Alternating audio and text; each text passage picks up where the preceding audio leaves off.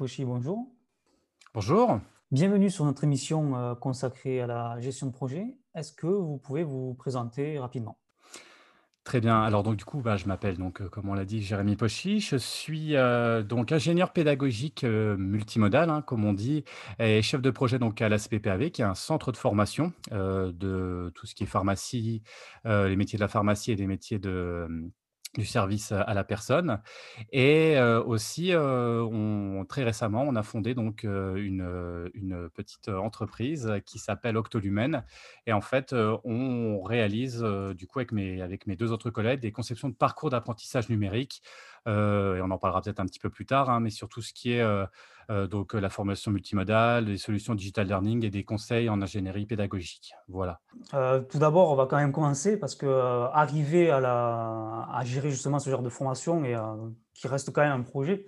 Euh, par quoi vous êtes passé d'abord euh, pour arriver à ce point-là? Comme beaucoup de monde, je pense, je pense enfin, qui qui sont effectivement dans dans ce dans ce genre de, de de métier. En fait, on a des parcours un petit peu, alors, je dirais atypiques parce qu'on peut venir soit plutôt alors, en tout cas dans moi, ce que je dans lequel je travaille, c'est soit on vient de la technique, c'est-à-dire vraiment, heu, quand on on a fait toutes ces études pour le projet justement et pour monter des projets, soit on est plus, heu, on vient plus de on va dire de la formation et d'un côté un peu plus pédagogique et pour moi, c'est le cas. Il s'avère que moi, bah, j'ai fait des études d'histoire à la base, hein, j'ai une licence d'histoire, donc là, c'était plus pour aller direction, heu, effectivement la formation. Heu, mais en parallèle, j'ai fait aussi une licence dans une école, heu, s'appelle l'IECA, donc c'est à Nancy, c'est une école de cinéma, enfin en tout cas où on a étudié le cinéma, donc là aussi j'y reviendrai parce que ça a été hyper important quand même pour la suite. Après j'ai fait un une, donc une maîtrise de sciences de la communication et j'ai repris effectivement, il y a quelques années, j'ai repris un master, heu, d'IPM, ce qu'on dit in in ingénierie heu, pédagogique multimodale. Donc du coup, pour bien appuyer et bien ancrer, heu, le travail, le travail que je fais actuellement. Pendant à peu près 15 ans, j'ai été form formateur, hein, du coup, dans différents centres de formation avec beaucoup de niveaux différents, heu, que ça soit du CAP, heu, au bac, au BTS et même à des niveaux supérieurs, hein. Heu, donc du coup, une expérience vraiment qui permet d'avoir une vision assez intéressante, en tout cas de la formation et de l'évolution aussi en une quinzaine d'années, hein, de la formation parce qu'on en reviendra aussi là-dessus. C'est quand même assez important de voir qu'il y a eu beaucoup de changements et une grande évolution. Et et petit à petit, en fait, en étant formateur, bah, je me suis intéressé quand même à ce qu'on appelle la FOAD, hein, la formation à distance, heu, à la granularisation, c'est-à-dire à faire des ce qu'on appelle aussi, ça va être des mots un peu barbares, mais heu, des MOOC, par exemple, c'est-à-dire faire des cours à distance. Donc heu, dans un premier temps, moi, tout ce qui était monter des projets digitaux, c'était plutôt d'une manière, enfin, j'étais plutôt à apporter du contenu en tant que formateur, mais petit à petit, je me suis intéressé à ça et et progressivement, en une dizaine d'années, bah, j'ai été de plus en plus vers, la création aussi de cours, de cours. Ce qui m'a entraîné, c'est ce que je disais, à refaire une formation vraiment pour, bien ancrer, ce ce côté, chef de projet, chef de projet et pour avoir, heu, cette validation, hein. Dans notre pays, on aime bien quand même les les formations et c'est vrai que c'est bien d'appuyer ça, heu, plutôt que d'avoir un côté, heu, un peu autodidacte qui peut plaire, mais qui est pas toujours bien vu, et pour se faire repérer, en tout cas, pour être reconnu aussi, être autodidacte, c'est pas forcément facile dans notre pays, donc la formation est quand même importante. on, euh, on va revenir parce que vraiment j'ai envie de, de partir directement sur cette partie-là, la partie cinéma que vous avez fait, parce qu'il y a justement, je pense, une, euh, bonne composante, euh, ben, comment on, on construit tout un, que ce soit un film ou une série peut-être. Euh, ça, peut être intéressant parce que je pense qu'il doit y avoir des similitudes ou similarités par rapport à ben, en fait, un projet peut-être classique ou même informatique ou digital. Et ben, c'est exactement ça, c'est-à-dire que tout projet qu'on peut monter et c'est pour ça que le cinéma, quelque part, on pourrait dire que c'est anecdotique et je le dis en disant: «Ah bah tiens, j'ai fait des études de cinéma», mais non, c'est pas anecdotique. C'est vraiment un projet. Moi, je vois ça comme un film et un film, je trouve que c'est une belle métaphore et une belle image, en fait, de ce qu'est un projet. C'est-à-dire qu'un film, on prend pas c'est pas: «Tiens, je prends une caméra et et hop, je fais un film». Parce que ça, bah non, ça c'est le film de vacances, heu, qui est tordu, qui ressemble à rien et ça, ça marche pas, c'est pas un film et surtout ça intéresse personne, on est bien d'accord. Donc heu, voilà, c'est ça, ça peut pas aller. Donc qu'est-ce que ça veut dire? Ça veut dire qu'au préalable, tout projet qu'on monte, là, ce qui est indispensable, c'est de l'écrire et c'est d'y réfléchir, c'est-à-dire faire un scénario. Scénario et bien réfléchir à tout, aux tenants, aux aboutissants. Moi, il y a pas un projet que je ne fais pas avec même un storyboard, c'est-à-dire je dessine même tout ce que je veux faire parce Ah que oui, moi c'est ah oui, oui, j'en suis là, hein, mais je vais même dire, je ne conçois pas un projet sans une histoire avec un fil conducteur. C'est-à-dire que, mais même limite, je viens de dire, il y a des gentils et des méchants. hein. Euh, c'est-à-dire que si on ne sait pas où on veut aller, si on ne sait pas euh, quelles sont euh, bah, les péripéties qui vont arriver, est-ce que le- la finalité, la conclusion, où est-ce que je veux aller, eh ben ça ça fonctionne pas. Il y a des déséquilibres et, et on se perd un petit peu.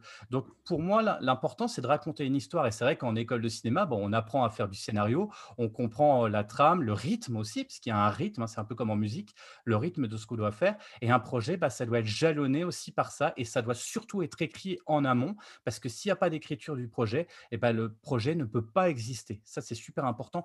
C'est pour ça que je voulais revenir sur les études de cinéma qui m'ont qui m'ont mis cette rigueur de, de se dire, on a envie des fois de dire, allez, j'attaque. hein, c'est, on a été, voilà, moi j'ai été formateur aussi. Les jeunes, souvent, je leur dis, mais faites un brouillon avant de démarrer. Il n'y en a pas besoin. Mmh. Mais on ne se rend pas compte qu'un brouillon, c'est hyper important et surtout réfléchir et poser l'idée de ce qu'on veut faire. On ne prend pas, la, caméra est un outil hein, pour faire un film.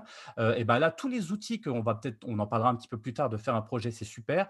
Mais déjà, un ordinateur ou alors même un crayon et un papier pour poser ses idées en amont, c'est déjà une, quelque chose d'hyper important. D'ailleurs, c'est super intéressant ça parce que la comparaison, elle est, très facile à trouver parce que quand on fait euh, justement, euh, j'essaie de me projeter un petit peu dans, euh, la peau d'un réalisateur ou quelqu'un qui conçoit un film, il a besoin de mettre justement, comme vous dites, ses idées sur papier, qu'il a besoin justement de contextualiser un peu, de mettre un petit peu sur, un plan en fait toute son histoire, les acteurs, comment, qui va faire quoi, quels, quels vont être justement les outils à utiliser par rapport à tout ça. Et en fait, on peut comparer ça, euh, à un cahier des charges, en fait. C'est euh, c'est un petit peu ça. Et après, justement, quand on a notre, cahier des charges ou justement notre scénario, et bien après, on déploie euh, le cahier des charges ou le scénario et en fait, on réalise le film ou on réalise le projet. C'est exactement ça. C'est voilà, le, le- le- le parallèle est, paraît simple, paraît même presque naïf, mais pourtant, ben, c'est pas plus compliqué que ça. Et quand on se met cette idée-là en tête, et ben déjà, ça permet de bien se représenter la tâche qui est à faire, euh, parce que euh, voilà, euh, on, on- on- on est obligé d'avoir un début, une idée, hein, une, une Mm. idée pour pouvoir se forger. Alors, on pourrait appeler ça aussi une problématique, hein, C'est ça, c'est-à-dire ou un besoin. ou un besoin. En tout cas, on peut pas partir en il faut il faut voilà, il faut déjà réfléchir à qu'est-ce qu'on veut faire quoi et qu'est-ce qu'on veut faire et un film, c'est pareil, hein. Je on va pas bon, bah, je raconte l'histoire d'un gars qui marche, OK, mais s'il lui arrive pas quelque chose quand il marche, ça va vite être redondant et chiant. Excusez-moi, C'est mais ça, c'est comme ça. Voilà. Heu, donc voilà donc voilà pourquoi, heu, pourquoi c'est important, voilà, quand quand on monte un projet, la première des choses, heu, bah, c'est d'y réfléchir et de de poser effectivement, de de faire un constat de ce qu'il va y avoir, quoi. Mais mais voilà, c'est la base. ouais. Et c'est vraiment ça parce que, hem, on peut même juger un film, au message qu'il veut envoyer. On peut faire vraiment une comparaison, à bien contextualiser le besoin. Ben, en fait, le besoin, c'est un peu le message. On peut vraiment faire ce parallèle avec un film en disant, ben, qu'un film, quand on démarre un film, c'est qu'on veut vraiment transmettre quelque chose. On a envie vraiment de répondre à une question par rapport à un film, heu, d'envoyer un message clair à son, heu, ben, en fait, aux personnes qui regardent ce film et de pouvoir réaliser tout ça. Il faut vraiment bien contextualiser tout ça et mettre en place tout un scénario pour pouvoir, heu, faire transmettre ce message. Voilà, en n'oubliant pas, comme je le disais tout à l'heure, un fil conducteur, parce que ça, C'est ça. important. Sinon, on a une tendance à se perdre, à faire des digressions, à partir où Mmh. il faut pas, et du Mmh. coup, à pu répondre à l'attente et aux besoins de départ.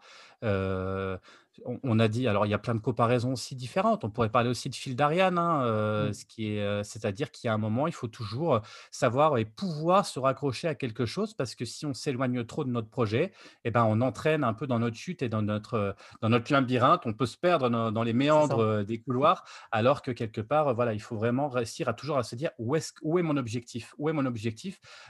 Quel est, heu» alors on parlera, hein, du cahier des charges, quels sont les diagnostics que j'ai posés? Alors Oui. là, on ça y est, on commence déjà à utiliser des termes un peu plus un peu plus projets, mais mais parce qu'on parlait de scénario, on parlait de péripéties, on parlait d'histoire. Là, on va parler plutôt de diagnostic et de de de cadrage au départ de de ce qu'on veut faire.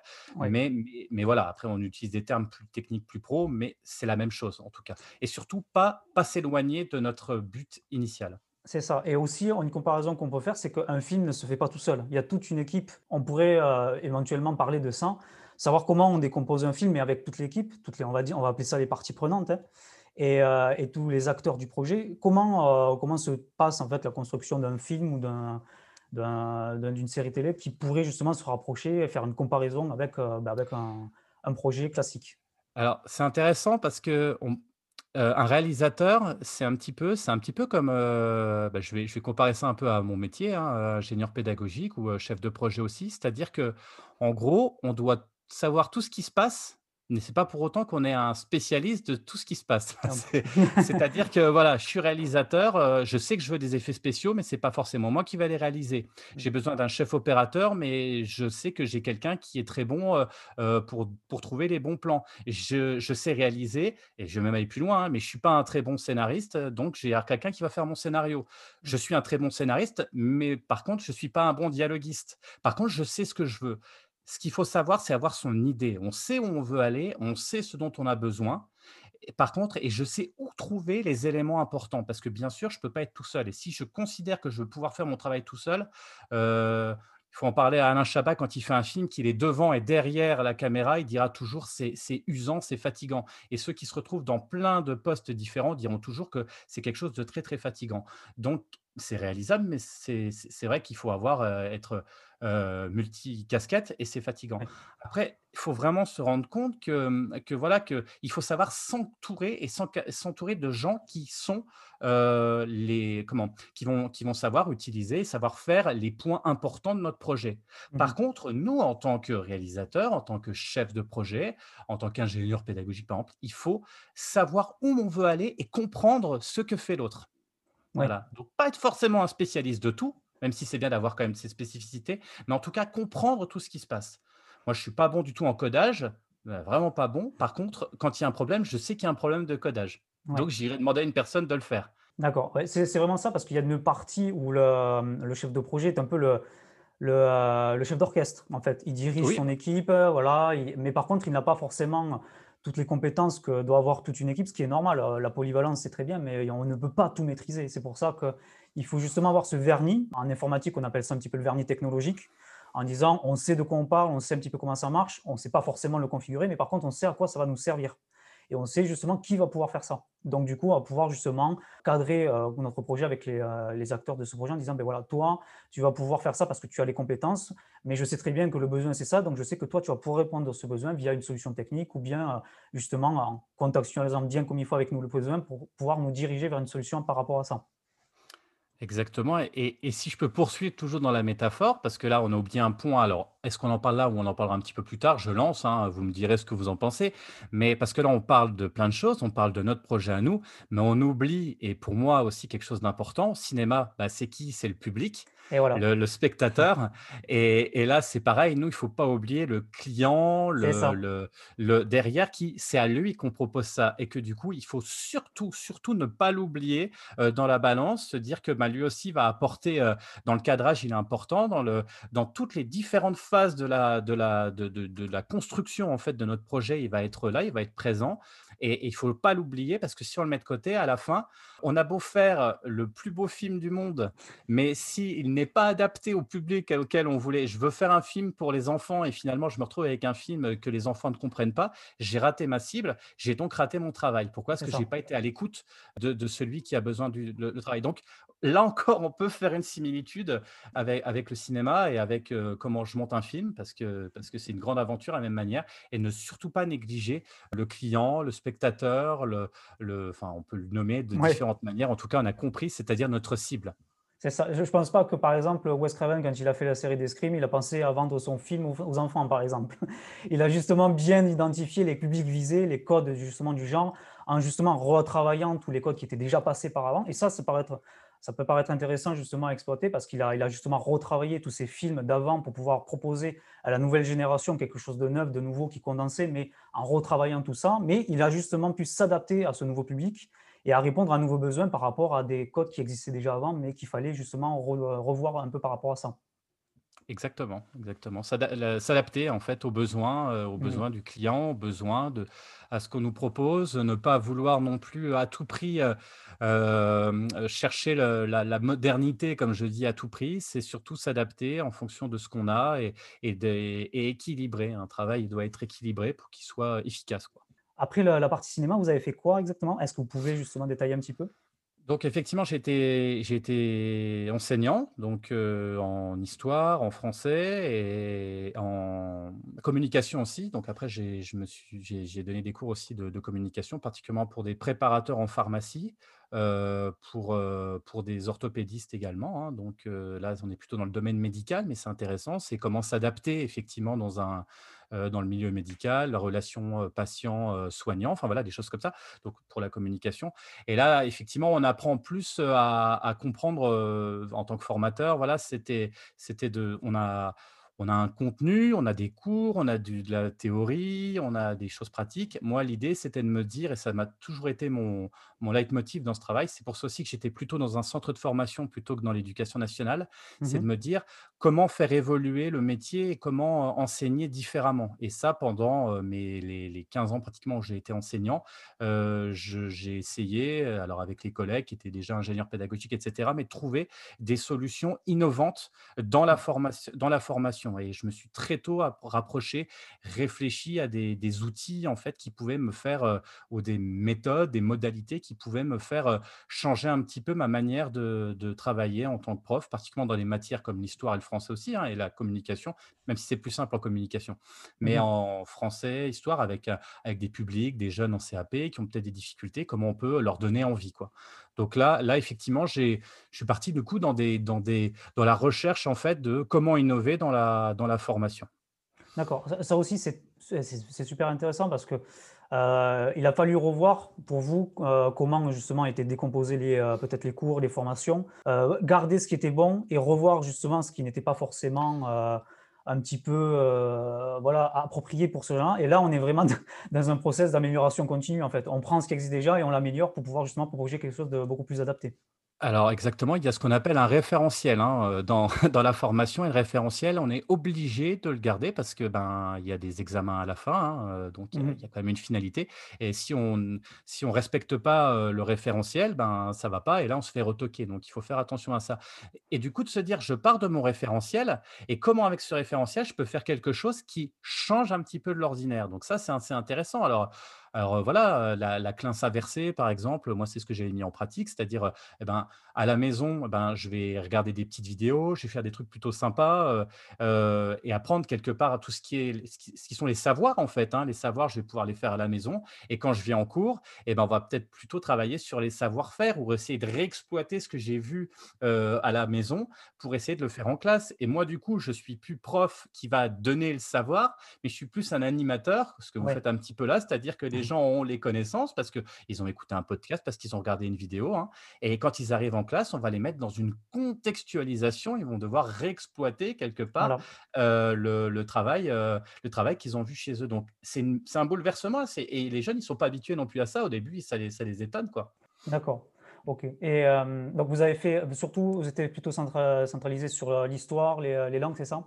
Si pas? histoire, français et communication. C'est les Et 3 les communication. 3 ouais, Donc sur la communication. pa la la partie communication la la partie communication, est-ce que vous pouvez un petit peu, heu, détailler? Qu'est-ce que vous avez justement créé comme cours? Qu'est-ce que vous avez pu faire un peu? Heu, alors moi, c'était assez particulier puisque la communication, c'était plutôt comment, utiliser sa communication, comment en fait, l'écoute active, comment tout ce qui est autour de en quoi la communication et faire de la métacommunication, du coup, utiliser comprendre comment fonctionne la la communication pour s'intégrer, particulièrement dans les milieux de la santé. Alors moi, c'était plutôt des préparateurs en pharmacie, comme je disais et des orthopédistes. Du coup, comment, heu, la communication pourrait être un outil heu, v un véritable outil pour pouvoir se débrouiller et améliorer en fait, s les besoins qu'on peut avoir, dans son métier, face aux clients, face aux patients? Pareil, on a des différentes, terminologies en fait et donc voilà, moi je travaillais beaucoup là-dessus. Alors on peut faire bien sûr, des jeux de rôle, là-dessus, ça peut mais il y a plein d'outils aussi différents, heu, par le biais de la communication pour essayer de leur apporter, heu, ce ce savoir quoi et là aussi on essaie d'innover.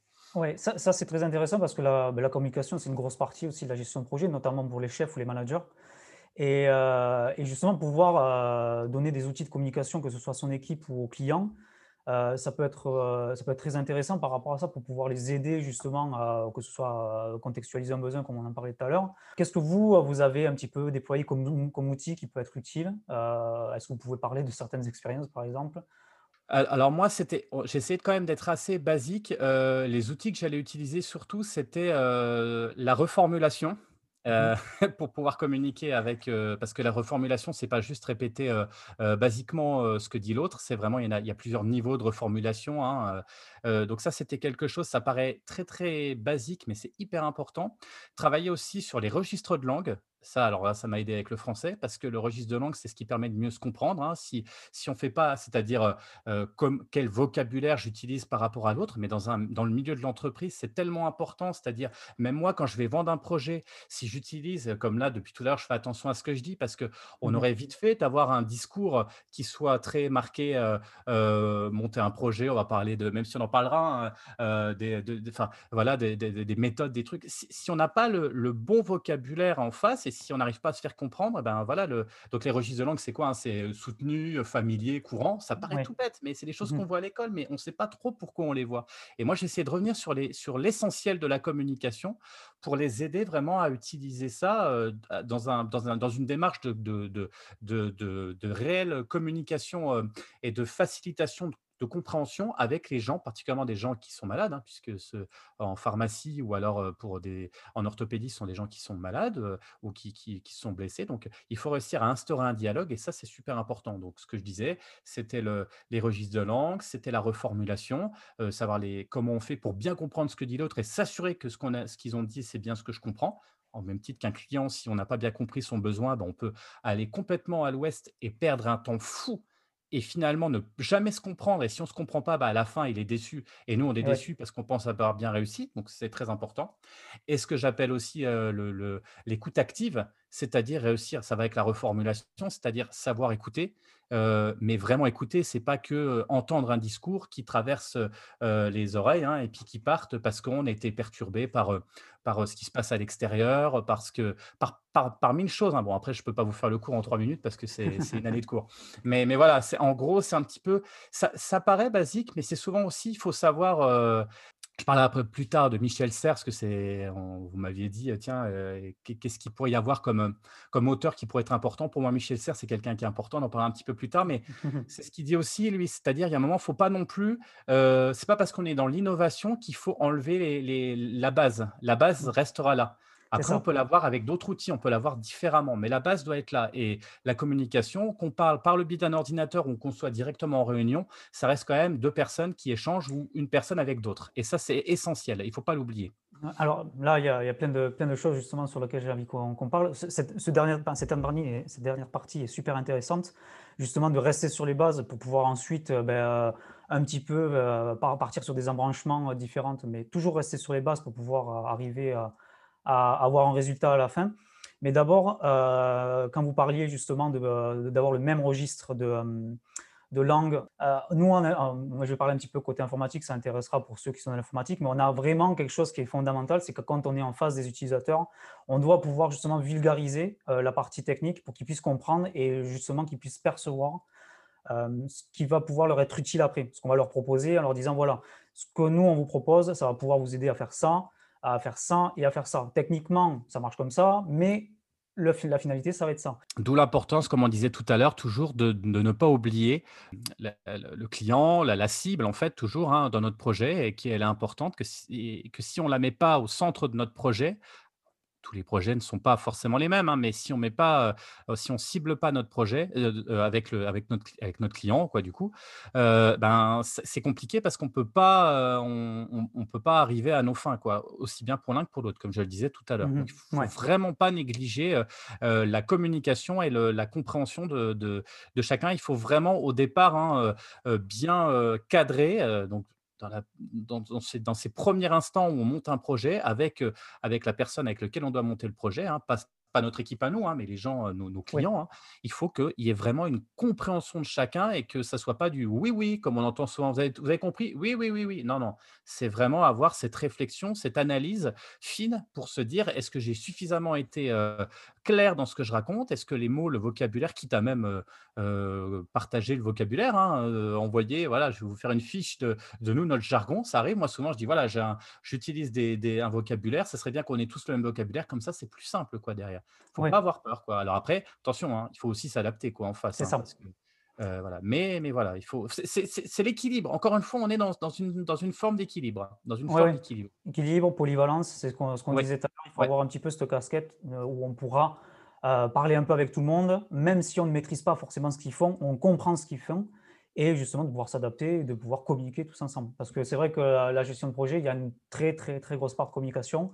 Beh, généralement, c'est en discutant un petit peu avec des clients ou avec des utilisateurs et ils nous expriment un besoin et en nous disant: «Voilà, j'ai besoin de ça parce que j'ai constaté qu'on a un problème à ce niveau-là» Et à partir de ça, beh, il y a un projet qui se crée autour de ce besoin et heu, le fait de pouvoir communiquer avec son utilisateur ou son client, de vraiment bien contextualiser ce besoin, beh, ça fait un nouveau projet et on peut partir sur de nouvelles choses beaucoup plus intéressantes après. Heu, donc en ensuite, ce que, heu, ce qu'on pourrait, justement approfondir par rapport à ça, c'est vous avez été formateur, vous avez justement créé, différents types de formations et après vous êtes donc basculé vous avez donc donc basculé ingénieur, heu, en fait pédagogique, c'est ça? Oui, c'est ça, oui, au bout d'un moment, heu, bah, forcément, on s'aperçoit que c'est quand même hyper intéressant de créer du contenu, Mmh mh. mais on s'aperçoit aussi que c'est bien de créer le contenu, mais créer aussi la formation derrière, c'est tout aussi intéressant et petit à petit, au bout de ces quelques années, bah, je me disais: «Tiens, mais ça m'intéresse aussi énormément, j'aimerais bien aussi pouvoir, ne pas faire que le contenu, hein, que les ressources, bah, de cours, mais aussi imaginer, heu, des cours parce que ça m'intéressait énormément. Imaginer des cours, heu, donc ça part de là, hein, imaginer des cours, heu, innovants avec toutes les modalités qu'on a à l'heure actuelle et pouvoir, trouver des formations et pouvoir, se dire: «Tiens, bah, cette formation-là, on pourrait la transformer comme ça, on pourrait utiliser ça», et encore une fois avec plein d'outils différents, faire notre petite, notre petite, soupe, hein, notre Mmh petite recette et de dire: «Ah bah, tiens, je prends un soupçon de ça, je prends un petit morceau de ça» et voilà, et puis, du coup, je peux créer quelque chose. Donc du coup, ça m'est av avec en plus attention, hein, cette, heu, ce développement perpétuel, heu et surtout 2018, date charnière aussi pour les centres de formation, hein, puisqu'il y a il y a la loi travail qui a qui a donné un grand coup de pied dans la fourmilière et qui a dit en gros aux formations et aux centres de formation: «Innovez», hein, c'était un petit peu ce que la loi Mmh. proposait aussi. On vous laisse, l'opportunité de développer, des choses intéressantes.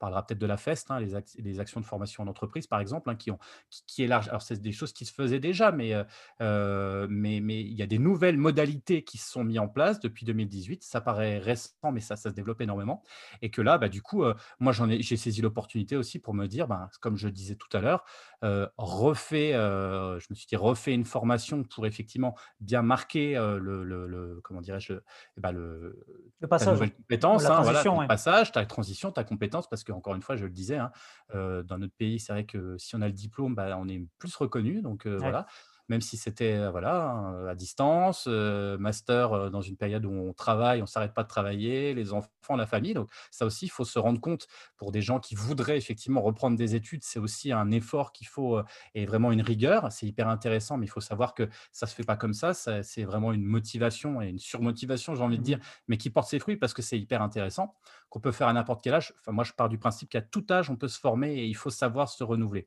Sinon, on s'ennuie et on stagne, donc enfin je voilà, c'est un avis, Ouais. c'est peut-être un petit peu brut comme je le dis, mais je pense qu'il faut dans tout métier, on peut toujours continuer à se former, même si on aime ce qu'on fait, on peut on peut se dire: «Tiens, je peux ouvrir», en tout cas s'ouvrir et ouvrir, heu, aux différents, heu, compétences qu'on peut faire même dans dans sans changer forcément, on n'est pas obligé de changer de métier. Parce que moi, j'ai pas changé de métier, hein, ju juste il a il a progressé. Là, on peut vraiment dire que vous étiez un petit peu le technicien et heu, vous avez justement maîtrisé un peu vos outils, votre technique et vous avez justement décidé de faire cette transition vers la partie gestion de projet. Bah, c'est moi, je dirais, c'est la suite logique. Heu, après, il y en a beaucoup aussi qui préfèrent rester aussi dans le dans la dans l'aspect technique aussi, hein. Tout le monde n'a Mmh pas envie de parce que C'est pas la même pression, hein. Faut se dire aussi qu'il y a il y a une pression, il y a des attentes qui sont pas les mêmes. Entre faire un contenu, heu, que que son responsable nous dise: «Bah, voilà, tu me fais ce contenu-là pour, heu, pour pour, heu, pendant 2 mois, je veux que tout ça soit fait». Finalement, bah, c'est intéressant et c'est peut-être même plus, moins moins stressant parce qu'on n'a pas derrière la pression de se dire, «Je coordonne, j'organise, j'ai des échéances, je dois pas me tromper, je dois prendre une décision sur, encore une fois, mon fil, est-ce que j'ai pris le bon choix? Est-ce que j'ai fait est-ce que mes chemins que je suis en train de prendre sont les bons? Est-ce que le petit chemin de traverse que j'ai décidé de prendre en prenant lui plutôt que lui, il va» bah, tout ça, c'est quand même un stress, qui est qui est nouveau, hein, et qui et il faut faut pas se le cacher, qui, qui est peut-être moins confortable confortable que quand on est finalement que sur la partie, alors pas finalement parce que c'est un autre métier, c'est aussi compliqué, mais que sur la partie en fait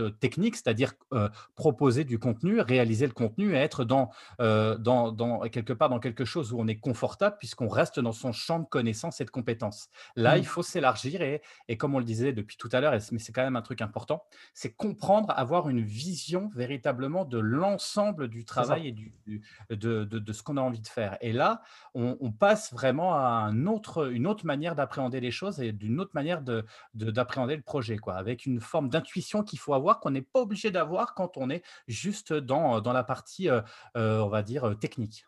Mmh oui, oui, ah, c'est exactement ça. Euh, moi, je me souviens que la plupart de mes entretiens que je passais, on me demandait très souvent pourquoi, en fait, je voulais être euh, chef de projet. Et je répondais toujours que euh, j'étais passé par une partie technique et que j'avais besoin justement d'avoir cette vision macro, en fait, de tout un projet et de pouvoir, en fait, avoir la main un petit peu partout sans forcément être omniprésent partout. Et, c'est justement cette transition que je voulais faire, avoir acquis ces bases, que ce soit technique, mais aussi gestion de projet. C'est ce qui a permis ensuite euh, continuer à évoluer, continuer à grandir, mais surtout, comme on disait tout à l'heure, à rester sur les bases pour ensuite bifurquer peut-être vers quelque chose de nouveau. Mais en fait, euh, quand on compare un petit peu la, substance d'un projet, il y a toujours des bases sur lesquelles on se repose et après, soit on évolue vers quelque chose de différent, euh, soit justement on s'appuie toujours sur ces bases, mais on a différents types de connexions qui se font avec d'autres compétences. Et, et, ça, je pense que c'est peut-être quelque chose que vous vous enseignez en disant, ben voilà, nous on vous enseigne les bases, on vous apprend à faire ce genre de, petites compétences, des petits outils, des petits outils après euh, qu'on pourra vous montrer et que vous allez pouvoir utiliser dans vos entreprises ou dans vos projets. Mais par contre, après, il y a d'autres voies qui s'offriront à vous et c'est à vous de les exploiter. Mais par contre, toutes les bases qu'on vous apprend, ça vous servira justement à comprendre la suite. C'est exactement, c'est la notion d'adaptabilité en fait. Quand je suis en communication, quand je donnais mes cours, j'en donne toujours hein, d'ailleurs hein, des cours de com parce que ça, j'ai pas lâché, j'aime bien, je trouve ça sympa. Euh, mais c'est ce que je leur dis souvent. Ils commencent. Vous avez des outils, vous allez nous donner des outils? Alors, je vais pas, j'ai pas. Oui, je peux en donner, mais ça joue tellement en fonction un de son caractère du contexte dans lequel on va faire notre projet, on va faire ce qu'on a à faire, de la personne que j'ai en face, que du coup, oui, j'ai des petits outils qui vont me permettre de, comme on disait, hein, de cadrer, de jalonner euh, tout ce que j'ai envie de faire. Mais il faut aussi avoir confiance en soi, connaître euh, et avoir des bases effectivement de connaissances, mais aussi ne pas avoir peur à s'adapter aux besoins et à se dire, ben, comme on disait tout à l'heure, là, normalement, mon chemin, il est tracé, sauf que là, je me rends compte euh, qu'il va falloir peut-être passer un peu plus par un chemin qui n'est pas celui normalement souhaité. Mais, mais, quelque part, il faut passer par là parce que sinon, ça ne fonctionnera pas. J'ai une habitude à dire pour les orthopédistes, je les aide à, préparer leur mémoire, ils ont un mémoire à faire. Je leur dis toujours, et ça, je trouve que c'est important, c'est de dire, effectivement, vous avez, vous devez faire un, appareillage pour quelqu'un. Il ne faut pas chercher à faire le meilleur appareillage possible parce que si vous faites le meilleur appareillage possible, mais que vous n'avez pas réfléchi aux besoins véritables et aux contexte dans lequel se trouve votre patient, vous aurez fait le plus bel appareillage possible, il ne le mettra pas. Donc, à la fin, ça ne servira pas. Donc, il faut faire attention à ce que ce qu'on veut faire, c'est réalisable. C'est pas oui, mais moi on m'a dit il faut faire comme ça. Oui, mais des fois on doit faire comme ça, mais si c'est pas possible aussi, si c'est pas la demande initiale ou si on voit que la personne ça la bloque par rapport à ça, va peut-être falloir trouver une autre solution, être agile et encore une fois et se dire bah voilà, je, suis ouvert, ok, d'accord. Alors normalement on fait comme ça, si ça vous plaît pas, euh, et ben on va faire autrement. Ou alors de se dire peut-être il faut que j'arrive par le biais aussi de, de, de, par, par, euh, par euh, de l'argumentation, par des preuves aussi, de dire vous voulez faire comme ça, mais peut-être que si vous faites comme ça, ça marchera mieux. Donc après, c'est au choix, c'est de se dire comment je fais. Euh, après, moi, je tendance à dire aussi, il faut pas, il faut pas, faut pas être borné. Et il faut mmh savoir aussi se dire, bah, la, personne aussi, elle a une idée. Il faut peut-être trouver un chemin pour se retrouver à un moment ou un autre. Oui, et c'est pareil, c'est très intéressant ça parce que c'est moi aussi un petit peu ce que j'essaye d'enseigner à toutes les personnes que je forme. C'est évidemment, il y a un besoin qui est défini, donc toujours partir de ce besoin, en fait, de, de pouvoir déployer une, solution qui correspond à ce besoin et pas forcément la solution la plus chère, la plus, celle qui fait tout, tout sauf répondre aux besoins de l'utilisateur. Mais il y a aussi cette phase où on déploie en fait le projet et quand on contextualise notre projet, euh, il faut vraiment choisir le bon déploiement. C'est-à-dire qu'aujourd'hui, on a beaucoup de problèmes, euh, j'ai pu constater ça dans certaines entreprises, qui partent directement dans de l'agile, euh, alors que leur projet ou leur, leur solution qu'ils souhaitent développer, c'est peut-être pas forcément le plus adaptable. Alors, ils essayent justement de mixer un petit peu de l'agilité, un peu de, projets classiques, euh, mais euh, ben, en fait, ça ne matche pas parce que le contexte ne s'y prête pas et ils n'utilisent pas forcément les bons outils. Vous, comment vous, vous, agissez par rapport à ça, justement, quand vous avez euh, un, projet qui se fait, que ce soit dans la formation, un type de formation particulier, comment vous faites pour justement contextualiser tout ça et vous dire, ben voilà, cette formation, on va partir vers cette solution-là?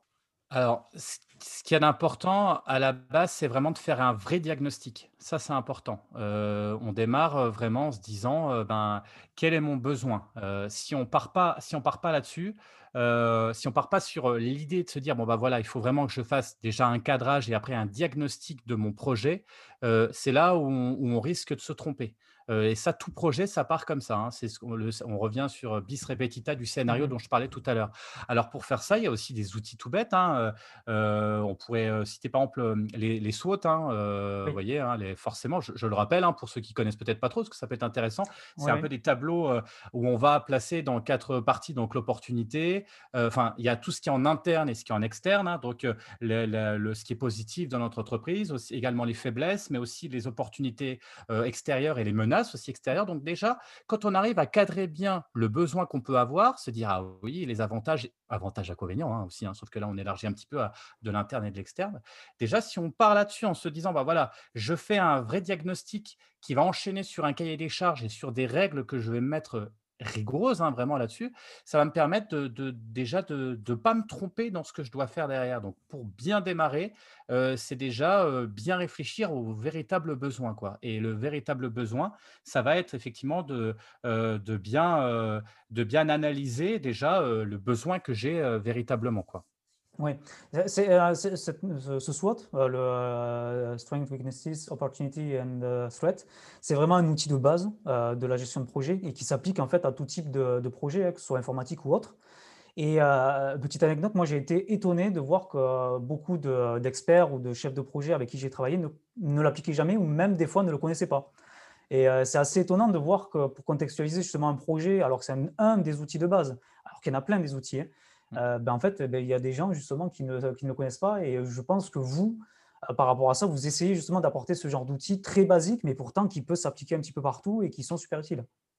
On revient sur ce qu'on disait tout à l'heure, c'est pas parce qu'il y a des outils qui sont basiques et qui datent depuis très très longtemps euh, qu'il faut pas les utiliser. Parfois c'est plus simple, mais encore une fois, un cadrage, une réflexion, ça se base aussi sur des choses pragmatiques, simples, efficaces.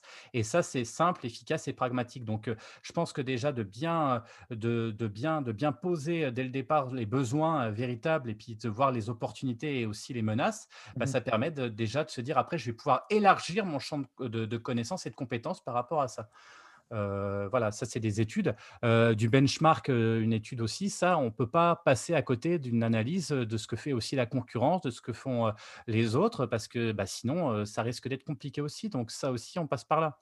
Donc tout, toutes ces choses, n'importe quel projet qu'on va monter, on va retrouver des, des, basiques qu'il faut, mettre parce que ben qu'il faut, faire, qu'il faut mettre en place parce que ben on sait que ça c'est facilitateur de réussite derrière quoi. Donc la première des choses, c'est vraiment penser à ça et de pas se dire ouais mais ça c'est ça c'est trop c'est trop 90 ça. Nous, non non il n'y a, y a, pas de il y a, y a, voilà il faut il faut vraiment il faut vraiment se rendre compte que voilà des choses simples, c'est pas, c'est simple, donc autant utiliser quelque chose de simple plutôt que de se, compli de, de, de, de, se complexifier. Ouais. Bah voilà, la vie, quoi. Hein, c'est, mmh. voilà. Ah ouais, ouais c'est, exactement ça. En plus, quand on voit aujourd'hui un petit peu les cadres qui existent dans la gestion de projet, on s'aperçoit que ce sont que des évolutions, voire des réutilisations de certains, certains outils qui, utilisés, qui sont utilisés depuis des années, en fait, peut-être adaptés à différents types de, de projets. On parle beaucoup d'agile, mais euh, c'est vrai qu'il y a beaucoup d'outils qui ont été améliorés, ou voire même des outils carrément de communication qui sont adaptés justement à la gestion de projet agile. Et euh, de pouvoir justement utiliser ces outils euh, ben, en fait sans fin. C'est quelque chose de fondamental. Donc c'est pour ça qu'il faut vraiment partir sur ces outils de base. Alors justement, on parlait d'outils. Par exemple, nous, avec donc l'entreprise qu'on a montée, Octolumen, avec, avec mes deux mmh collègues, comme on est donc on est trois, on est trois à avoir à travailler. Donc il y a une autre, Stéphanie Dolomenette, qui est donc une qui est ingénieure pédagogique comme moi, qui est elle, très technique, on va dire, mais quand je dis technique, c'est-à-dire plus sur dans le domaine informatique, enfin voilà, elle a vraiment ce côté-là et mon autre, mon autre collègue Mathieu Chomel, lui, qui va être plus dans le développement commercial. par exemple, donc on a trois, encore une fois, c'est ce qu'on disait, hein, ce besoin de complémentarité, hein, des des qui fait que ça fonctionne parce qu'un projet, on le monte pas tout seul et là, un projet d'entreprise, parce qu'une entreprise est aussi un projet, hein. Oui, oui, mais tout est projet, voilà, une start-up est un projet aussi, donc il faut le monter avec les bonnes personnes, avec une bonne cohésion, des personnes et puis quelque chose de cohérent aussi, sinon ça ne fonctionne pas. Et là, par exemple, un outil pour nous qui est indispensable, c'est de trouver un outil, comme on ne travaille pas au même endroit, il y en a qui sont dans le sud, donc Stéphanie, elle, elle, est, elle, est, dans le sud, après Mathieu n'est pas très loin, mais finalement, avec tous les problèmes qu'on a à l'heure actuelle de confinement, pas confinement, etc., hein, situation un peu particulière, on utilise par exemple un logiciel, je ne sais pas si je donne le nom, mais enfin, ça s'appelle SemPage, par exemple, qui nous permet effectivement qu'il y a un outil comment qui euh, Sumpage, qui est en fait un outil, comment dire, de, où on peut monter nos projets, effectivement, euh, euh, qui, qui, qui, enfin, voilà, qui, fonctionne très très bien, qui est très très simple, avec un chat, avec différents projets qu'on peut poser, avec effectivement des, deadlines qu'on peut installer et surtout un moyen de communication très pratique et très fonctionnel. Bah, cet outil, par exemple, pour nous travailler à distance, il est, on est connecté en permanence, ça leur permet de travailler. Moi, j'ai un autre travail à côté, hein, puisque je travaille, mais comme ça, ça me permet de voir aussi, je les vois communiquer, je, je les vois aussi bosser. Ben, après, on peut retourner, on peut revoir les choses le soir, par exemple. Enfin, c'est ça qui est bien, c'est-à-dire qu'il faut aussi utiliser, on parlait d'informatique, l'informatique et les outils et les logiciels nous permettent de faciliter, sont facilitateurs aussi de, de, projets. À l'époque, on n'aurait pas pu faire ça. Maintenant, on peut travailler à distance grâce à ces outils. En plus, celui-ci est gratuit. Alors, on peut mettre une partie payante, mais dans la partie gratuite, ça nous permet quand même de, de travailler tranquillement et dans de bonnes conditions. Quoi. Donc, donc, en fait, c'est vraiment un outil qui centralise justement votre partie communication, votre partie gestion sur lequel vous vous connectez. En fait, vous avez toutes les informations euh, dans, une seule, euh, dans un seul Voilà, c'est ça. Alors, il y a même, euh, on, peut, on peut faire un chat, on peut même, on peut même faire des réunions. nos différents projets sont inscrits dedans. Mmh on peut inviter des gens même à l'intérieur. Bref, c'est vraiment un outil qui est hyper pratique pour toute la partie communication. Quoi. Donc ça, par exemple, quand on monte un projet et que c'est la première des choses, c'est se dire quel outil je vais utiliser pour la communication. Parce que ça, c'est hyper important. Comment on va communiquer? Parce que... Et pas se disperser sur euh, plein d'outils différents, parce que ça, il ne faut pas le faire. Hein. Alors, ça, on est d'accord. Parce que si. Alors, voilà, après, il peut y avoir deux, trois outils, mais c'est vrai que j'ai mon Skype, mais j'utilise aussi WhatsApp, mais je vais utiliser. Alors, on fait beaucoup de marques là, hein, mais euh, euh, voilà, c'est un peu compliqué après. Où est-ce qu'il faut centraliser tout ça Donc, après, beaucoup de boîtes ont leur, leur intranet, leur, leur site, etc., qui permet de qui permet de, de, de, de se retrouver. Euh, je pense que voilà, quand on, a, quand on, commence, à, quand on commence à monter euh, son, sa startup, sa boîte, il faut déjà trouver l'endroit où on va pouvoir communiquer et, savoir que euh, ce n'est pas de la communication perso pour s'amuser. Il y a un côté Facebook, les réseaux sociaux, c'est super sympa, mais le réseau social, c'est plus pour. Il y a un côté un peu plus ludique, un peu plus sympa. Là, je travaille, donc j'ai aussi mon, mon logiciel pour travailler. Donc, c'est intéressant. Euh, justement, euh, on va, on va essayer de faire un focus sur votre, euh, sur votre entreprise. comment vous avez eu l'idée de la créer et, ensuite comment vous, vous l'avez justement déployée et créée par rapport aux besoins que vous avez identifiés?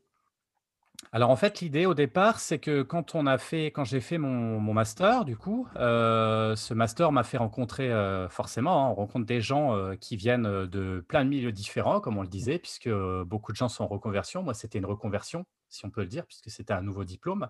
Et, en fait, le master que j'ai fait donc à, Lille était un master 100% à distance, avec beaucoup de travaux faits par des, en groupe. Donc, il s'avère que le groupe avec lequel j'étais, je me suis très bien entendu avec les gens. On a, on a fait un bon boulot et on, est, on a, pendant le master, on a fait beaucoup de projets aussi. Euh, des projets. On a fait un projet, par exemple, sur l'électronisme. Euh, l'électronisme, c'est pour, euh, je ne sais pas si vous voyez ce que c'est, en fait, c'est tous les problèmes, particulièrement hein, chez les personnes âgées. C'est pratiquement 20% de la population française hein, qui ne savent pas utiliser, en fait, l'informatique de base, c'est-à-dire utiliser Internet, faire un mail, savoir, enfin, voilà, les réseaux sociaux, etc. Donc, particulièrement chez les personnes âgées, et ce qui entraîne, du coup, ben, un isolement de ces personnes. Hein. Eh donc, c'est mmh très, très important. Donc, nous, on avait fait un projet et monté une formation pour aider à l'électronisme. Euh, pour aider à lutter pardon, contre l'électronisme. Et ce qui était intéressant, c'est de se dire comment, parce que c'est ça un petit peu le truc un peu, ah un peu difficile, comment utiliser l'outil informatique, digital, pour apprendre à l'utiliser. Vous voyez, c'est un peu, c'est méta hein, comme truc. hein. Ouais. C'est, voilà. Mais, mais c'était exactement ça. C'était notre projet. Donc, un des gros projets qu'on avait fait euh, pendant notre, euh, pendant notre euh, formation, c'était de se dire voilà, comment on peut monter une, de enfin, une formation pour lutter contre l'électronisme en utilisant justement ce- le- le- la difficulté qu'ils peuvent avoir, en l'occurrence l'in- l'informatique. quoi.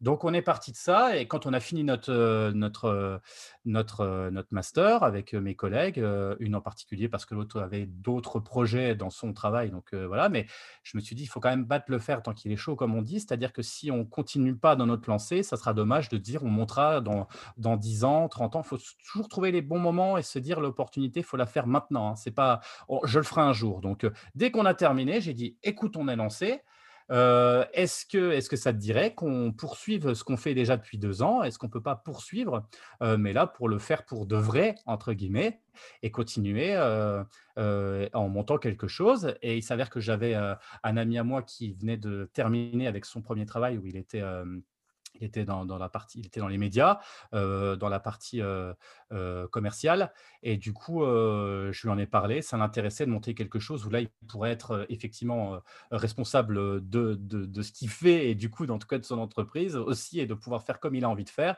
et du coup, on a saisi cette opportunité-là pour monter tous les 3 heu heu, ce projet puisque, Heu, aidé aussi par le contexte qui est quand même assez particulier, heu, forcément les ingénieurs pédagogiques en ce moment on a on est bien vus, hein, puisque Mmh beaucoup de gens disaient: «Ouais, se former par la distance, les MOOC, c'est vintage, c'est pas bien» et cetera. On s'aperçoit que là malheureusement on en a besoin et que le virage, hein, de transformation digitale, bah, se fait un petit peu un petit peu un petit peu violemment, mais se fait quand même. Et du coup il y a une un vrai besoin en fait à l'heure actuelle.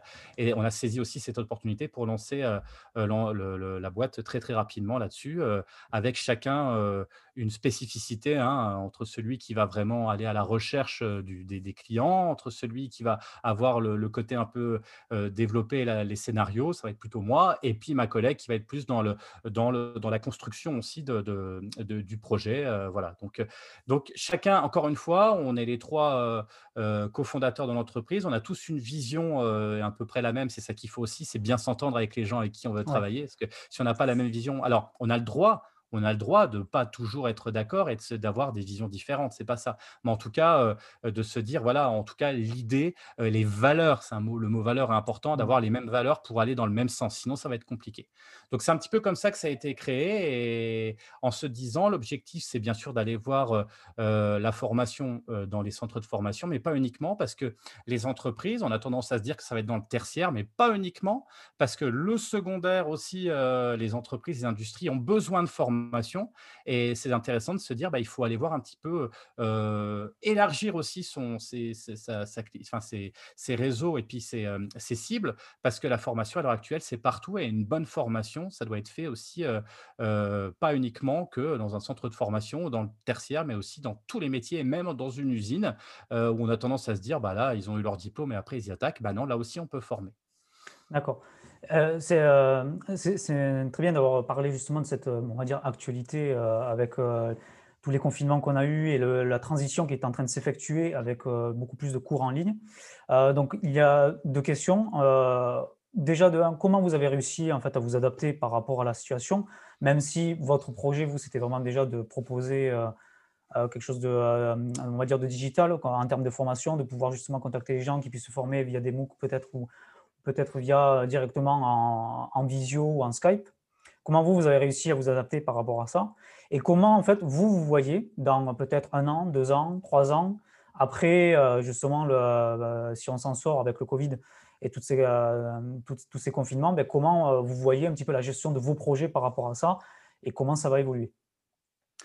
Alors, heu, nous alors là, je vais parler de mon autre donc heu, mon travail à la CPPAV. Du coup, je je je bifurque, là où, heu, du coup, là, c'est le centre de formation. On n'avait pas le choix. C'est-à-dire que Mmh, là, il faut se dire que du jour au lendemain, parce que c'est exactement du jour au lendemain, on nous a dit: «Il faut tout fermer, donc vous êtes vous devez être dans la capacité à, proposer une formation pour demain qui soit à distance et qui ait tous les cours, à partir de demain». Donc on avait, pour certaines formations, on avait l'après-midi pour, pour, créer et créer donc, heu, quel quelque chose, hein, donc, et on l'a fait. Donc, je vous avoue qu'on a bien travaillé. Hein, les week-ends, on ne connaissait pas trop. Et que hein, quand on entend des fois le télétravail, on ne travaille pas forcément. Là, je vous assure que le télétravail, on a, on a, on a bossé. Hein, ça... je, je, vous assure aussi. voilà, non, mais parce que des fois, on a tendance à croire que non, non, on n'a pas arrêté. Parce que là, on n'avait pas le choix quelque part. Mais ce qui est dommage, c'est que du coup, c'était aussi un, c'est un leurre aussi pour beaucoup de gens. Et, et c'est même un petit peu dommage. C'est-à-dire que comme ça s'est fait avec une obligation, il y a une image aussi de la formation à distance qui est pas bonne parce que ça n'a mmh. pas été fait avec une réflexion parce qu'on n'avait pas le choix. On a fait avec les moyens du bord, on a fait avec des gens qui n'étaient des formateurs qui ne sont pas formés, avec des gens qui n'ont pas été habitués parce que c'est pas encore leur truc par rapport aux formations qu'on monte et qui sont pensées, réfléchies avec une ingénierie derrière, hein, c'est différent. Là, ça a été en mode, c'est un terme, c'est vraiment en mode dégradé. On fait comme on peut avec ce qu'on a. Et c'est vraiment dommage parce que moi, j'entendais des fois aux infos, etc., pendant toute cette période, particulièrement sur le premier confinement, où on entendait les profs qui disaient ou les gens qui disaient, mais euh, c'est vraiment nul, euh, la, la, distance, ça marche pas, etc. Mais bien évidemment, parce qu'on ne peut pas, il faut surtout pas se dire, on reproduit en fait une formation de ce qu'on fait normalement en présentiel, à distance, ce n'est pas pareil. Il faut utiliser d'autres outils. En fait, en gros, ce que je veux dire, c'est que, mais bien évidemment, le prof qui va dire à l'élève, euh, tu fais toutes les photocopies, tu fais un tas de 100, de photocopies et tu fais le travail. Mais ça, forcément, ça peut pas marcher parce que de toute façon, au bout de deux jours, bah, il n'y a plus d'encre, qu'il faut les trouver, mais en confinement, c'est compliqué. Et que du coup, c'est complètement, enfin, ça en vient, c'est du, c'est Enfin, dans enfin, voilà, on peut pas travailler comme ça, mais malheureusement, forcément, c'est pas non plus le métier. Euh, c'est pas le métier du prof, par exemple, à s'adapter à ça. Euh, euh, c'est les ingénieurs pédagogues qui doivent faire ça. Donc, quelque part, c'est ça qui m'embête, et je voulais revenir un petit peu là-dessus parce que ça a montré, ça montre aussi, c'est pas qu'à c'est pas qu'à notre avantage, ça montre aussi un mauvais modèle de ce qu'est le digital et de, de, de travailler par le biais de la distance. Euh, voilà, mais je voulais juste encore une fois rappeler, là, c'est en mode dégradé dans lequel on est. Et justement, à l'avenir, tous les projets qu'on va avoir, ce sont des, des, des, projets qui sont montés comme n'importe quel projet, comme on a pu le dire, c'est-à-dire, euh, comme on le disait tout à l'heure, hein, euh, pour le rappeler rapidement, parce que c'est quand même hyper important, avec à la base, effectivement, un diagnostic qu'on doit poser, une conception, c'est-à-dire une scénarisation, un storyboard qu'on doit mettre en place, suivi d'un développement, c'est-à-dire de la production de médias, avec pris des évaluations tout au long hein, aussi, hein, puisqu'on a dit que ça pouvait être, euh, c'est plutôt agile et on va essayer d'analyser, évaluer. Et après un déploiement, là, ce qu'on a fait nous pendant, toute, euh, pendant tous ces mois, c'est déploiement, suivi, parce qu'on est obligé de faire un suivi, ça c'est très très important, euh, avec un développement qui se fait au jour le jour. Donc ah on a fait dans l'autre sens et avec un diagnostic, bah, ça on le fera après parce qu'on n'a pas le temps pour l'instant. Donc tout ça, faut bien se dire que l'objectif après, c'est de se dire là, on essaye de mettre des rustines sur notre bouée euh, qui prend l'eau et on y arrive à peu près. Mais après, ça sera pas une rustine, ce sera un yacht qui sera bien chargé avant de démarrer, euh, où ça bougera pas, où on sera bien et notre croisière, notre vitesse de croisière sera parfaite, particulièrement pour ceux qui l'utiliseront. Et c'est vraiment là-dessus qu'il faut réfléchir et de se dire que euh, faut pas craindre ce qui se passe là, parce qu'après, c'est juste là quelque part, on apprend aussi à utiliser tous les outils, même si on l'apprend mal, euh, mais on est obligé de passer par là, mmh. malheureusement. Et je voulais revenir là-dessus. Donc, euh, je m'inquiète pas trop pour l'avenir, mais c'est juste mmh maintenant, c'est compliqué et je sais que c'est fatigant. Pour tout le monde d'ailleurs. Oui, oui. Et c'est ce qu'on parlait un petit peu, je refais un, un, retour en arrière, quand on parlait justement de contextualiser le projet et justement, on s'adapte un petit peu à ce contexte-là et on choisit justement une méthode de déploiement. Et c'est vrai que là, on, a, avec la, partie confinement, on ne savait pas trop vers quoi on allait. Ben, en fait, d'agir un petit peu en agile, c'était parfaitement adapté parce que c'est justement, on ne savait pas trop, euh, le besoin allait être changé, il fallait, pas, il fallait, il fallait qu'on s'adapte. Euh, alors que les méthodes un petit peu, un petit peu, un petit peu plus classiques, c'est plutôt du préventif et on prévoit un petit peu ce qu'on va faire à l'avance, alors qu'avec l'agilité, c'est on part d'une petite forme, on regarde si ça marche, on prend ce qui, on garde ce qui marche et ensuite on, on essaie de l'améliorer, ce qui ne marche pas, on essaie de le mettre de côté. Et en fait, on s'adapte continuellement. Et c'est comme ça, justement, que ben, en fait, ce genre de projet en agilité, ça marche très bien. Parce qu'on peut avancer euh, par petites étapes, par, petites, euh, par petits projets, en fait, et euh, de pouvoir évoluer. Et ça, justement, en fait, il y a hum, cette partie, je pense, c'est peut-être une, une, analyse, je peux peut-être me tromper, mais les personnes qui étaient dans l'enseignement un petit peu classique n'ont pas réussi à faire cette transition ou n'ont pas voulu. Et là, on parle justement de, ben, de conduite de changement, en fait. C'est-à-dire que les gens n'ont pas voulu changer leur façon de faire, n'ont pas voulu revoir et se reposer la question, ben, en fait, peut-être qu'il faut que je revoie ma méthode d'enseignement. Et c'est pour ça qu'aujourd'hui, on entend beaucoup de gens peut-être qui sont contre le, ce mode d'enseignement. Ben, parce qu'en fait, euh, ça ils ne savent pas comment faire et ils savent qu'à un moment donné, ils vont peut-être perdre un petit peu de pouvoir et de contrôle sur ça et ils vont être dépassés un petit peu par les nouvelles personnes qui ont réussi, eux, à s'adapter.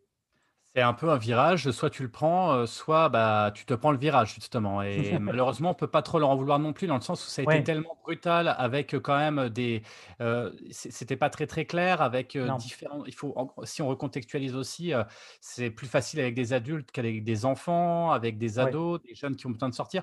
Donc je leur rejetterai pas et je sais bien que non, vous le faites pas non plus, on leur jette Non, pas la faute parce que parce que forcément quand on est en plus quand on quand on est ingénieur pédagogique, bah, on sait comment ça fonctionne donc on et va pas oui, faire: «Mais je le savais, je vous l'avais dit» parce que c'est plus compliqué que ça et je peux concevoir, heu, en étant en ayant été prof avant et en ayant des des collègues qui aussi ont peur, parce que la peur, c'est quoi aussi? C'est de se dire: «Est-ce qu'on aura besoin de moi après? Si les si si et oui, l'informatique le fait?» alors que c'est là que j'essaie d'expliquer, c'est que la multimodalité, c'est-à-dire le fait de faire une formation hybride, vous voyez, on on est dans les termes un peu compliqués, mais se dire que une si je parle de la formation, c'est qu'il y a plusieurs types de formation, il y a plusieurs modalités. On peut très bien venir en classe pour travailler un peu différemment. On peut faire des cours à distance, on peut faire des cours même en entreprise directement par le biais de la FEST, hein, c'est-à-dire, ça, d'apprendre, heu, d'apprendre directement avec son maître d'apprentissage pendant l'acte pendant l'acte et la compétence professionnelle, en ayant après une analyse réflexive, c'est-à-dire se rendre compte de ce que j'ai réussi ou pas.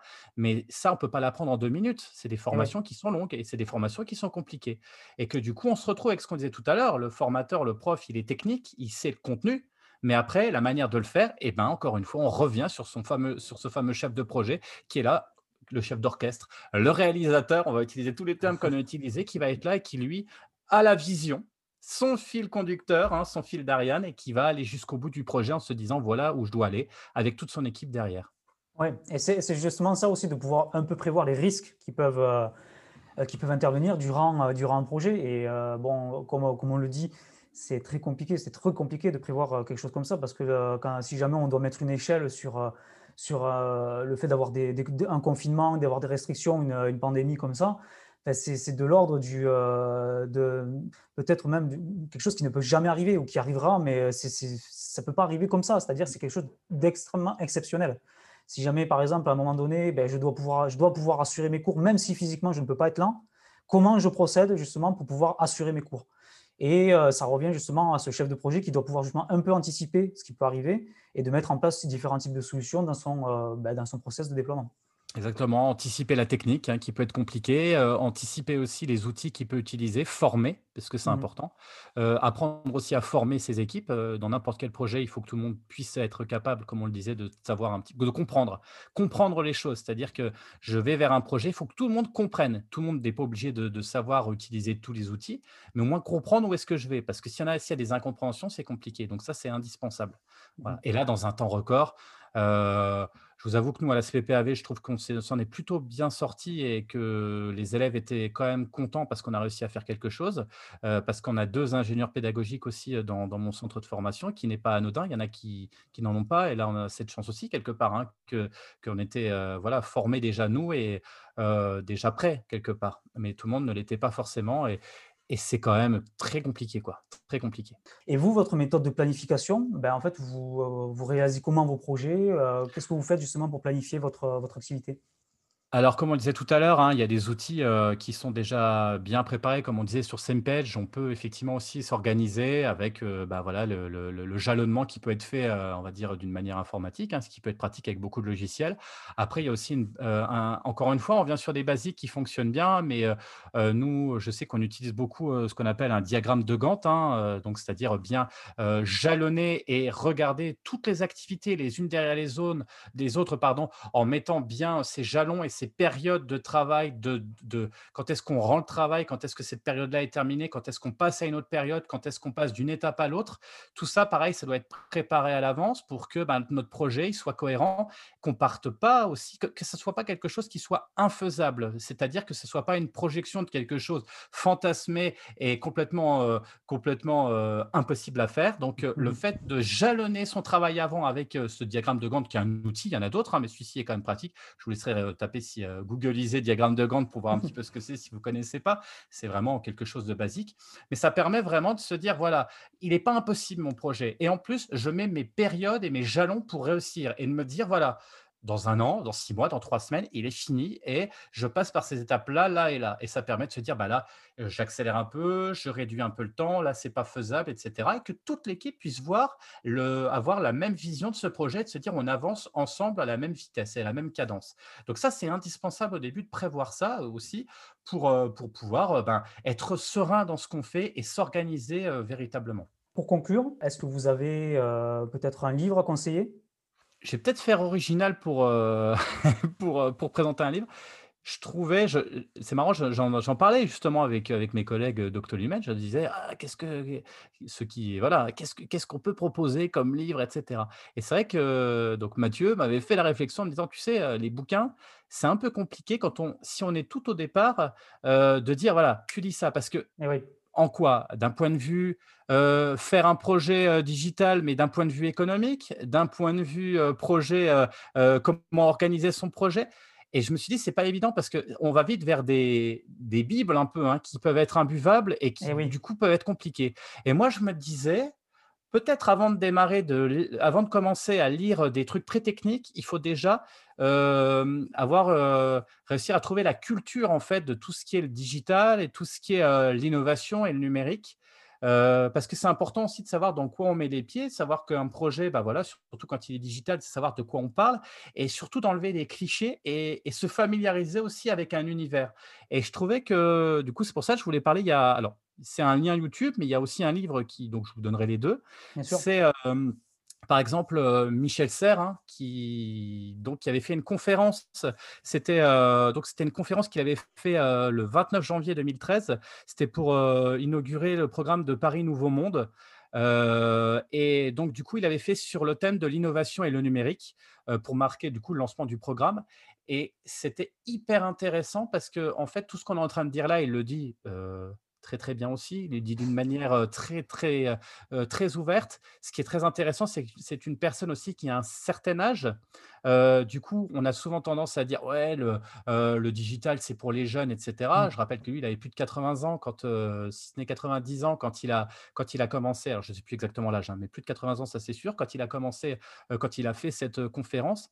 Et en fait, voilà, il, il part vraiment sur le postulat de base de se dire que il faut pas avoir peur de ce qui se passe, qu'il y a une transformation, que voilà, qu'il faut, faut, prendre aussi cette transformation et qu'il y a et que voilà tout ce qui est le numérique et l'innovation, c'est quelque chose qui se fera quoi qu'il arrive, avec ou, sans nous, et que du coup, bah, il faut réussir à s'adapter. Et comme il le dit, donc il y a deux bouquins qui complètent vraiment ça. C'est un bouquin qui s'appelle Petite poussette, euh, qui est, je trouve, euh, qui, nous donne vraiment un point de vue, une image effectivement de, de cette innovation, etc., euh, comme quelque chose d'intéressant, et de se dire que voilà, faut pas avoir peur de ce qui se passe, puisque ça se passe, mais plutôt savoir utiliser ce qui se passe. Hein, Et la même chose, la suite de Petite poussette, c'était mieux avant, ça s'appelle, où il dit, est-ce qu'on a tendance à dire que c'était mieux avant? Et lui dit, surtout au début du bouquin, moi j'y étais avant et je vous assure que c'était pas forcément mieux. Donc euh, moi je trouve que vraiment pour avoir cette culture en fait de, l'innovation, du changement, de se dire tout est bon à prendre, mais il faut savoir prendre ce dont on a besoin. Et eh ben c'est peut-être commencer par là, par s'ouvrir avec ce genre d'individu qui nous ouvre vraiment à cet état d'esprit. moi il y, a, quelque chose qui m'a marqué de ce qu'il avait dit dans une de ses conférences, c'est de dire à un moment lui euh, très scientifique hein, avec ses collègues, il cherchait, alors je ne sais plus exactement, euh, mais il cherchait quelque chose qu'il n'arrivait pas à trouver parce qu'ils étaient là ensemble et ils cherchaient, chercher. Et à un repas, à un moment, pendant la pause, il s'installe à la cantine euh, donc pour, euh, pour faire sa petite pause et tout. Et il avait en face de lui assis un ami à lui, littéraire, euh, donc qui n'a rien à voir, hein, qui connaît rien pour, par rapport aux scientifiques, bien sûr. Et il commence à lui proposer, à lui raconter ce qui se passait. Le littéraire dit ah, mais si tu faisais ça comme ça et comme ça, et c'est lui qui a trouvé la solution. Et pour conclure, c'est ce que je dirais, c'est-à-dire qu'un projet, effectivement, il faut que chacun vienne avec comme un petit peu, on disait, des parcours atypiques. Moi, je viens d'un parcours hein, du cinéma, de, l'histoire, de, l'enseignement, avec une vision des choses. ma collègue Stéphanie, elle, était architecte avant, très technique avec ce côté-là. Mon autre collègue Mathieu, lui, vient plutôt des médias. De la, du... Et en fait, avec tout cet univers, tout cet ensemble de gens qui, vont vers le même projet, mais avec des visions différentes, ça peut produire de très très belles choses et surtout des choses qui peuvent aller très loin. Pourquoi? Parce qu'on n'est pas enfermé dans un carcan et surtout ne pas s'enfermer dans des carcans, être ouvert et avoir un état d'esprit ouvert. Et c'est ce que propose Michel Serres énormément dans ses conférences et dans ses livres. Et je vous invite vraiment à les regarder pour, euh, pour pouvoir après eh ben, développer votre, votre, votre, vos idées comme vous les entendez. voilà. Et je pense que c'est très très important d'avoir cet état d'esprit-là. Et je, suis tout à fait, fait d'accord, à 100%. Et c'est pour ça que je pense aussi qu'il y a une part, pas mal de projets qui, qui, ont, qui, ont, beaucoup de problèmes, c'est que tout le monde ne peut pas participer, ne peut pas donner sa vision. Comme vous dites, on reste étriqué dans une vision qui est vraiment trop fermée. On ne peut pas justement explorer des possibilités sur lesquelles nous, en ayant notre provision, on ne peut pas explorer. Et c'est vraiment l'enrichissement, l'intelligence collective en fait qui fait qu'un projet peut avancer. Et euh, sur ça, je, vous rejoins et c'est ce que j'essaye aussi d'enseigner un petit peu à tout le monde. Et c'est pour ça que je fais travailler en groupe aussi. C'est parce que euh, ben, au bout d'un moment, euh, un projet ne, se fait jamais seul il faut que des personnes de tout horizon puissent apporter leur vision. Sinon, ça, on ne peut pas débloquer certaines choses qui semblent ben, débloquables.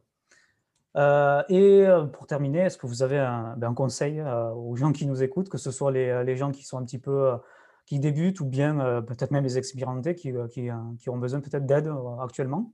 Non, bah c'est surtout de ne pas procrastiner, comme on dit, c'est-à-dire quand on a une idée, il faut la mettre tout de suite en place. Il ne faut pas se dire je la ferai demain, sinon on la fait jamais. Et c'est voilà, c'est un peu l'ennemi de, de, tout à chacun de se dire je veux faire ça. C'est pas mmh. ou je souhaiterais faire ça. C'est pas je souhaiterais, je le fais maintenant. Et euh, un petit peu à l'image, hein, euh, tant pis, on saute dans le grand bain, puis si on trouve une bouée, c'est cool, on arrivera toujours à sortir de l'eau. Voilà, donc euh, il faut sauter dans le, dans le bain, dans le grand bain. Euh, et puis on verra. Et dès qu'on peut s'accrocher à la bouée, on sort la tête de l'eau et on y va. Et, et, et après, une fois qu'on y est, ben, il faut, faut, mettre tout en place pour que ça fonctionne. Mais surtout y aller. Il faut y aller. Ça serait dommage de ne pas tester parce qu'il ne faut pas se dire après, ah, j'aurais souhaité faire ça. Euh, voilà, ben non, il faut le faire. Et puis euh, les regrets, ben, on les aura. Mais enfin, en tout cas, on n'aura pas de regrets d'avoir au moins essayé. Jérémy, merci beaucoup. eh ben, avec plaisir, avec grand plaisir.